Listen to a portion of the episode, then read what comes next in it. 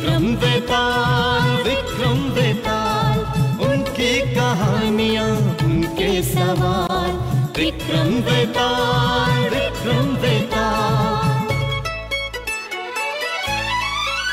सुन सुन के उनकी कहानी होती है सबको हैरानी लगती है हमेशा नई नई है चाहे सदियों पुरानी अंधेरों से रिश्ता है जिसका हवाओं से नाता है उसका ज़माने की परछाइयों से वीरान जीवन है जिसका है आशियाना उसका सिद्ध बड़ की दाल विक्रम बेताल विक्रम बेताल। नमस्कार श्रोताओं, संजय और राधिका हम एक बार फिर आपके बीच उपस्थित हैं आपका मनपसंद कार्यक्रम लेकर विक्रम बेताल की कहानियाँ अनेक गंभीर सवाल जवाब के साथ। तो चलिए श्रोताओं, बेताल से एक और नई कहानी सुनते हैं।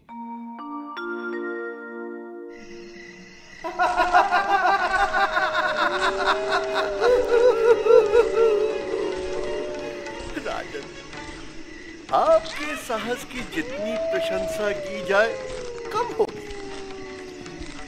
एक बार मुझे अपने वश में कर लिया तो कर लिया, लेकिन ध्यान रहे राजन, बीच रास्ते में मौन तोड़ा तो मैं फिर वापस लौट जाऊंगा।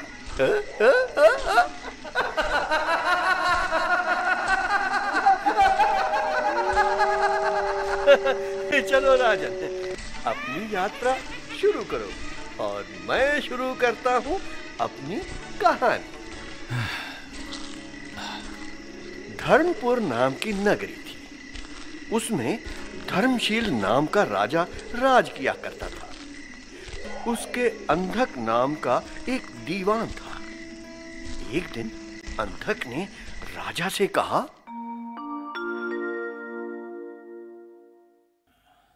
महाराज महाराज आपका इतना उदास रहना उचित नहीं है। उदास रहने से आपका स्वास्थ्य कमजोर होगा। तुम तो जानते हो दीवान, हमारी कोई संतान नहीं है, धर्मपुर का कोई वारिस नहीं है। बस इसी चिंता और उदासी में हम खुले जा रहे हैं। महाराज, यदि आप देवी माँ का एक भव्य मंदिर बनवा कर नियम से पूजा करें तो देवी माँ के चमत्कार से आपको संतान और धर्मपुर को उसका वारिस मिल सकता है। सच जी? तब तो हम कल से ही मंदिर के निर्माण का कार्य शुरू करवाएंगे।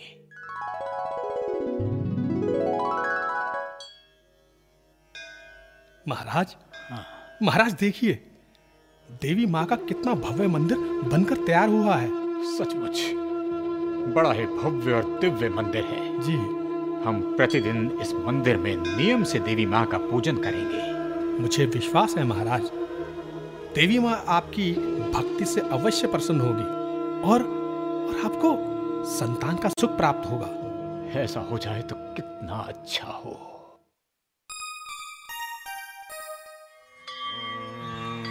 भगवती नमः, ओम भगवती नमः, ओम भगवती नमः,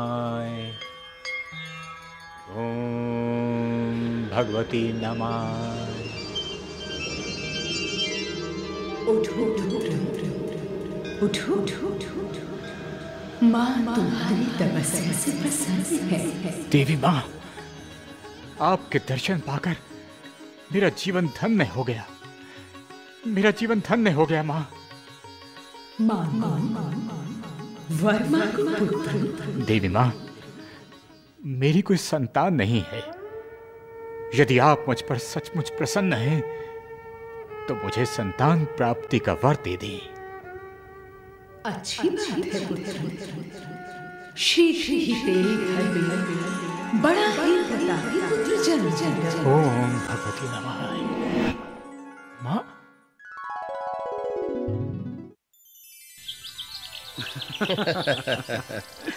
भाई वाह मित्र मोहन, तुमने सच ही कहा था, धर्मपुर नगरी की शोभा तो देखते ही बनती है। बड़े बड़े भवन, जगह जगह तालाब, कुएं और औषधालय। लगता है यहाँ का राजा अपनी प्रजा का बहुत ख्याल रखता है। बेशक रणदीप, यहाँ का राजा अपनी प्रजा पर प्राण छिड़कता है और प्रजा भी अपने राजा को बहुत चाहती है।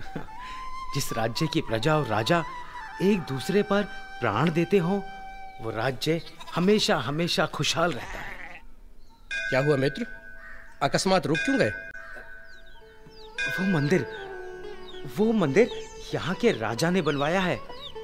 बड़ी मान्यता है इस मंदिर की। मंदिर में स्थापित देवी माँ ने साक्षात प्रकट होकर राजा को संतान होने का वर दिया और राजा का वंश चलाने वाले राजकुमार का जन्म हुआ।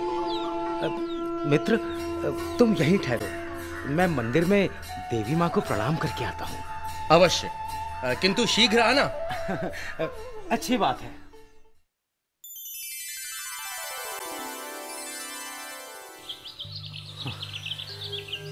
इतनी सुंदर कन्या मैंने जीवन में कभी नहीं देखी।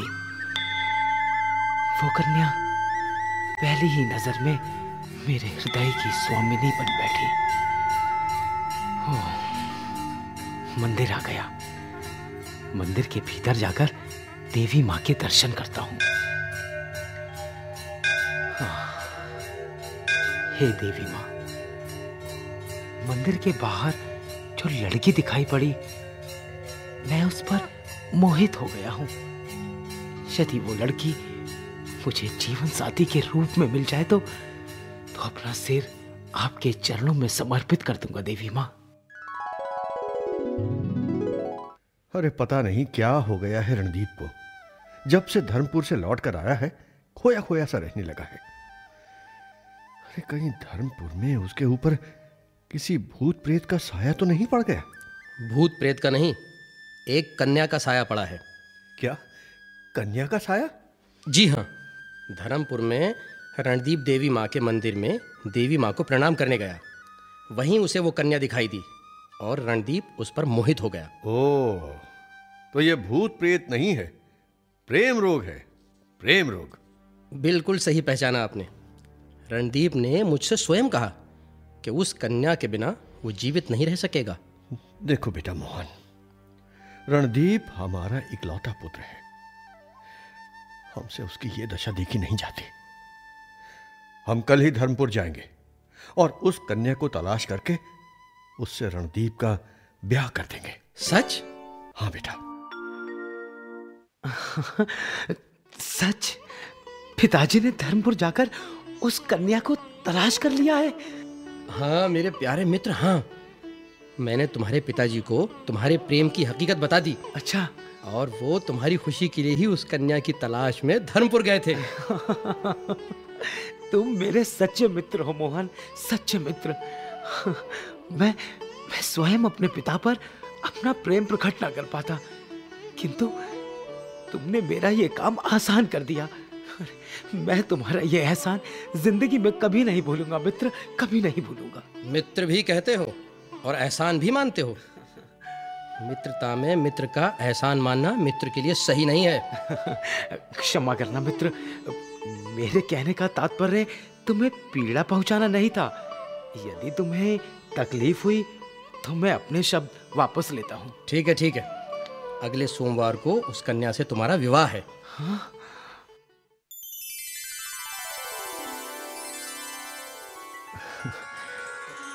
रजनी, मुझे तो विश्वास ही नहीं हो रहा कि मेरा विवाह तुमसे हो चुका है।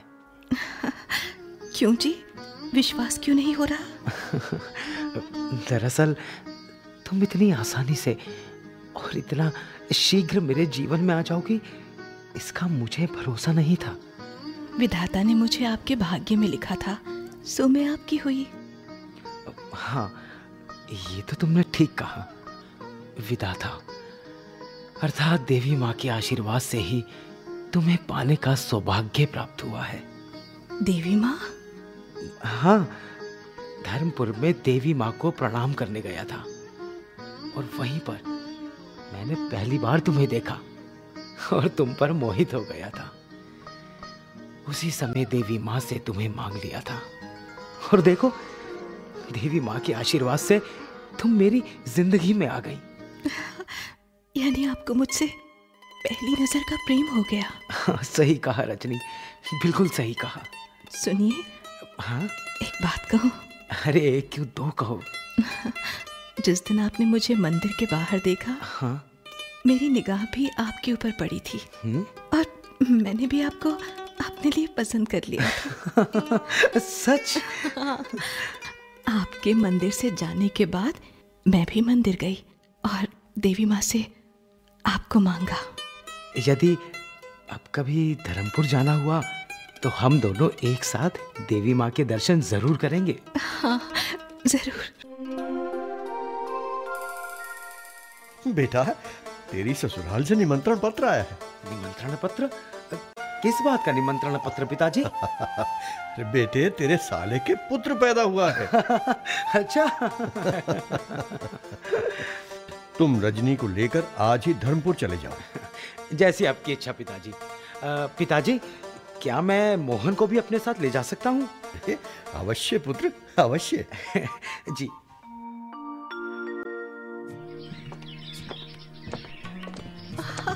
भैया के पुत्र हुआ है। हाँ? ये जानकर मैं बहुत खुश हूँ, बहुत खुश हूँ आज। रजनी, हाँ? जब भैया के पुत्र होने पर तुम इतना प्रसन्न हो, तो जब तुम्हारी अपनी संतान होगी तब तो खुशी के मारे तुम्हारे पैर जमीन पर नहीं पड़ेंगे। हाँ? देखा भाभी, सामने देवी माँ का मंदिर है। मेरे दोस्त ने पहली बार आपको इसी मंदिर के पास देखा था और आपकी सुंदरता पर मोहित हो गया था। अरे अरे, ठहरो ठहरो, मंदिर आ गया। तुम दोनों यहीं ठहरो, मैं अभी देवी माँ के दर्शन करके आता हूँ। जी। हे देवी माँ, आपने मेरी प्रार्थना स्वीकार की, तभी रजनी से मेरा विवाह संपन्न हुआ। सौभाग्य से मैं आज फिर आपके समक्ष उपस्थित हुआ हूं, अपना दिया हुआ वचन पूरा करने के लिए, अपना सिर आप पर अर्पित करने के लिए। देवी मां, ये निकाली मैंने मयान से अपनी तलवार और ये काटा मैंने अपना सर।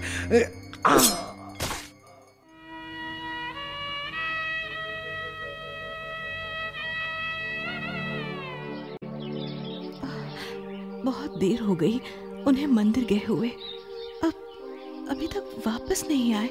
क्या बात है? तुम चिंता ना करो भाभी, मैं अभी उसे बुला कर लाता हूँ। हाँ देखो तो जरा।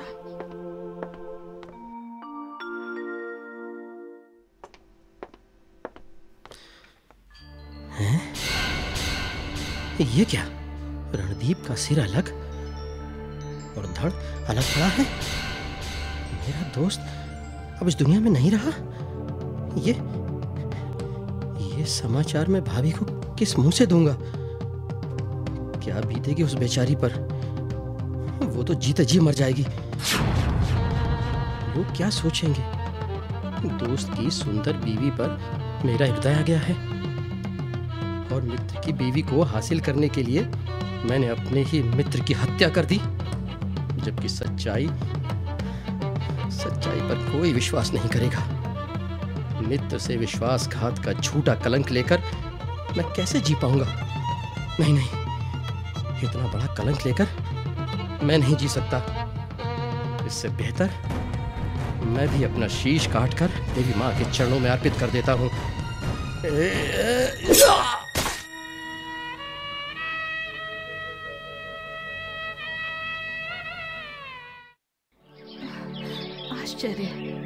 मेरे पतिदेव मंदिर गए, वापस नहीं लौटे। उन्हें देखने उनका मित्र मोहन गया, वो भी वहीं रह गया। कब तक यहाँ खड़ी अकेली उन दोनों की प्रतीक्षा करती रहूंगी मैं भी मंदिर जाती हूँ, देखती हूँ कहाँ रह गए ये दोनों।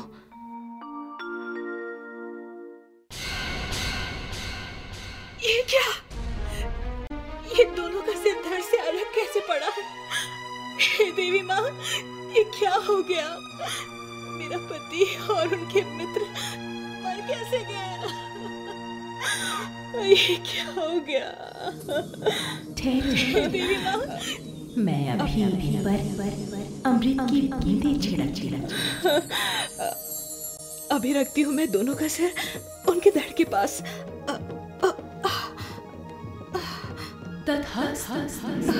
देवी माँ अंतर्धान हो गई और ये दोनों भी जीवित हो गए।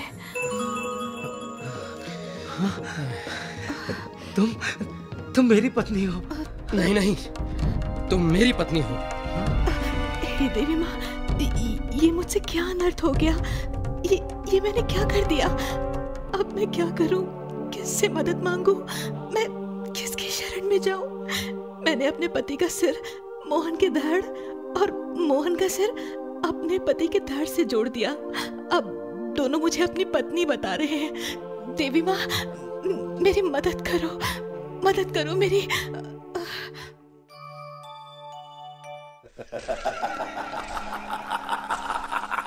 हे राजन, बताइए कि वो दोनों में से किसकी पत्नी है? यदि आप मेरे प्रश्न का उत्तर जानते हुए भी नहीं दोगे तो राजन आपका सिर कटकर टुकड़े टुकड़े हो जाएगा।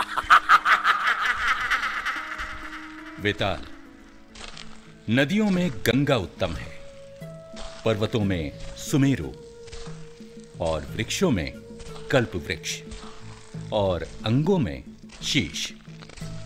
इसलिए जिस शरीर पर पति का शीश लगा हो वही स्त्री का पति होना चाहिए।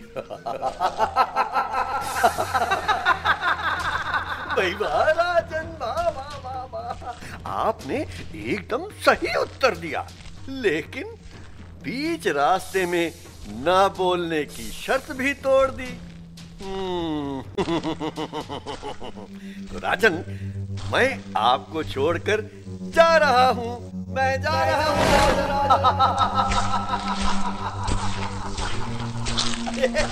मेरा पीछा छोड़ दो राजन, मेरा पीछा छोड़ दो। कभी नहीं बेताल, कभी नहीं। हम तुम्हें योगी के पास ले जाकर अपना वचन हर स्थिति में पूरा करेंगे।